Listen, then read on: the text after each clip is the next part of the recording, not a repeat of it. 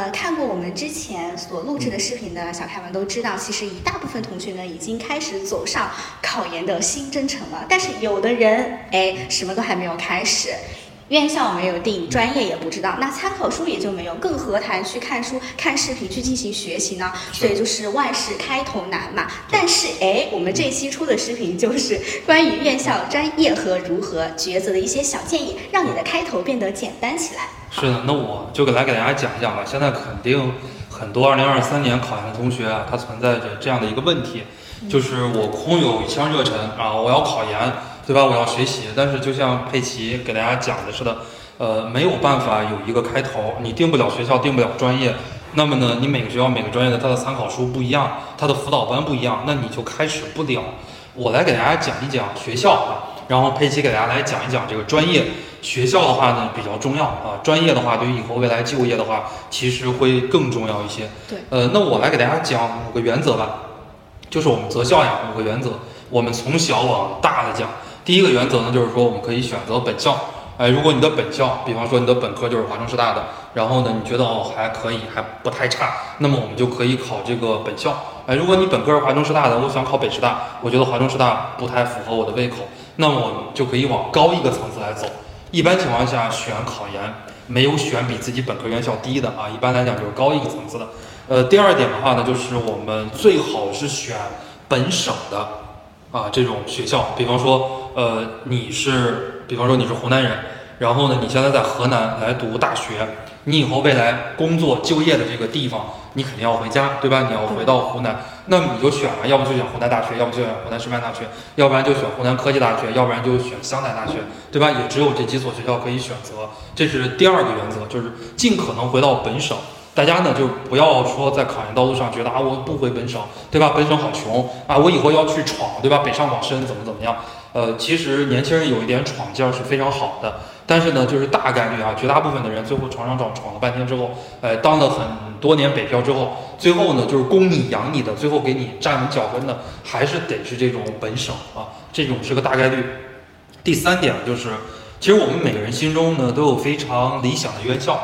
哎，就是你可以冲着你自己心中理想的院校去考就可以了。嗯，就比方说我啊，我不是湖南人，但是我当时读研。呃，就选择了湖南师范大学，你知道吧？因为我这个人呢，就是特别带一点个人崇拜吧，特别喜欢毛主席，啊，就特别的特别崇拜。我根本就不知道湖南第一师范学院有这个学校，哎，我就觉得那个都说湖南第一师范学院，我是不是后来就变成了湖南师大了？哎，我就觉得这湖南师大应该就是当时毛主席的母校，对吧？就是我心中是有这个理想的。然后呢，我就考了湖南师范大学了啊。结果考上之后，我才发现，哎，这不是这不是毛主席的母校。其实每个人心中呢都有一个理想的学校，你可能对他，哎，就像我似的，是吧？也不是特别的了解，但是呢，我就冲着这个目标去努力了就可以了。对，所以说，无论就是趁着你年轻，或者说还有你干劲的时候呢，都可以去追寻一下诗与远方。是的，就即使可能我们心中呃理想的这个地方，我们对它知之甚少，哎，也是有可能的。但是没关系，我慢慢去努力嘛，我慢慢就会知道的越来越多了。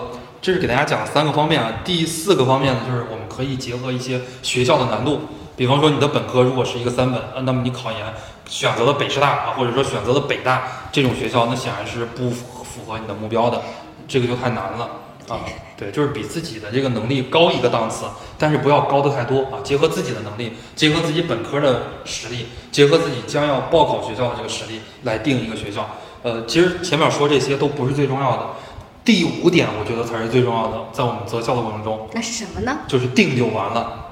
呃，这个很重要，因为很多同学都在纠结啊，很多同学纠结报考学校和专业，能纠结半年。是的，是的，是的真的有很多很多人能纠结半年。再插嘴一下啊，现在到这个点儿了，你们的学姐还有在纠结要换院校的。对，是的，你看我们现在都到七八月份了，很多同学二三月份开始复习，复习了半年了，啊，都还没有定学校和专业。真的是这样，定就完了。就不管考哪个学校和专业，我早点定下来，早点买书，早点报班。我管它是二幺幺九八五还是非二幺幺非九八五，反正我最后考上了，我总比现在这个本科学历其实要好很多。哎，如果一直这种纠结着啊不定的话，那最后就是一拖再拖，一拖再拖，最后很多人就是拖到了九十月份，哎，快要考研报名的时候，自己什么都没学，什么都不会的。其实报学校和报专业其实没这么难啊，最终的目标就是为了考上。其实考上的话呢，各个学校之间的差别也不会很大。那我呢讲学校就给大家讲完了，下来由佩奇学姐来给大家讲一下这个专业，很多同学不会来确定。好，接下来呢，佩奇将为大家讲一下关于我们如何去确定专业的一些原则。首先，第一个，那就是什么呢？哎，就是能够对于你以后的就业有帮助的，也就是说，关于就业会比较热门的一些专业。其实我们去追求高学历，首先你求知是一个方面，嗯那其实更重要的就是，无非你以后能够找个好工作，有一个稳定的哎经济收入去养活自己，然后去养活父母嘛。所以说这个还是比较重要的。然后我觉得这一个也是大多数我们在职的老师他去选择考研的一个重要的原因。是对。然后第二个呢，就是选择你所喜欢的，因为你喜欢一个事情，就像学长那样子的，所以你才会热爱，因为你热爱，你才会坚持。就哪怕说我是一个本科不太好，我就是，然后我选择了哎湖南师范大学的话呢。就是因为我很喜欢，我很热爱它，所以我能够坚持，不怕不怕任何的艰难险阻。所以说，哎，这个是很重要的。很重要。其实我插一嘴啊，那个我本科是学英语专业的，我其实我不是很喜欢英语这个专业。嗯虽然最后专八过了，一次性也考六十多分，嗯，但是呢，不喜欢英语，我就觉得很痛苦，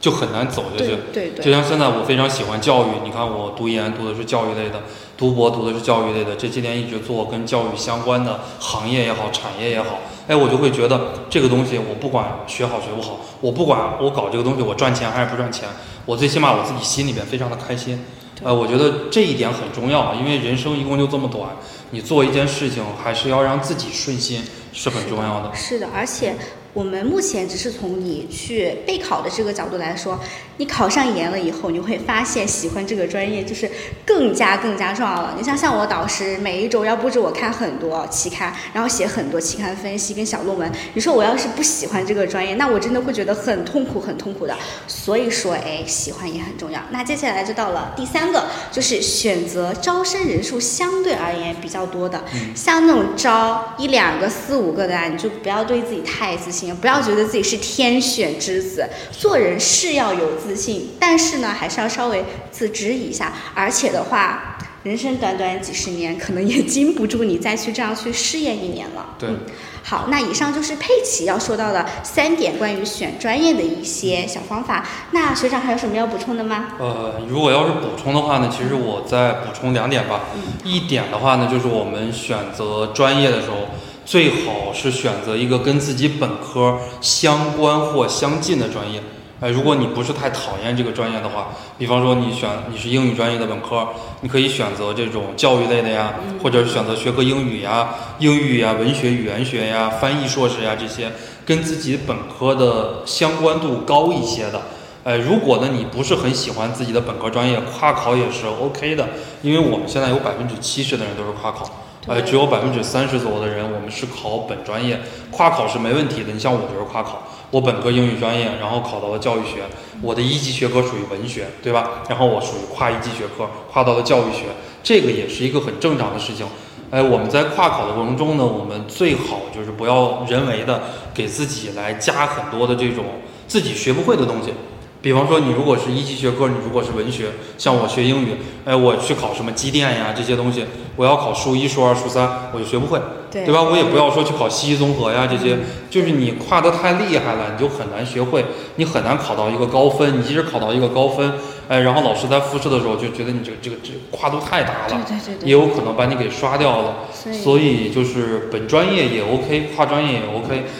嗯啊，就是这里佩奇要补充的一点就是，哎，就是你在备考的过程当中，定院校专业要去咨询目标院校专业的学长学姐是非常非常重要的。因为有的学校虽然说初试大家都是同一张卷子啊，但是复试的时候他会看你啊，比方说你的本科是怎样的呀，然后你是不是跨专业啊？像有一些学校他就很重视这个，所以大家一定要及时的和目标院校的学长学姐或者我们星火的学长学姐来沟通。是的，那么关于二零二三考研早知道啊，我们这一系列节目就给大家基本上录完了。祝大家二零二三考研一战成硕，谢谢大家，再见。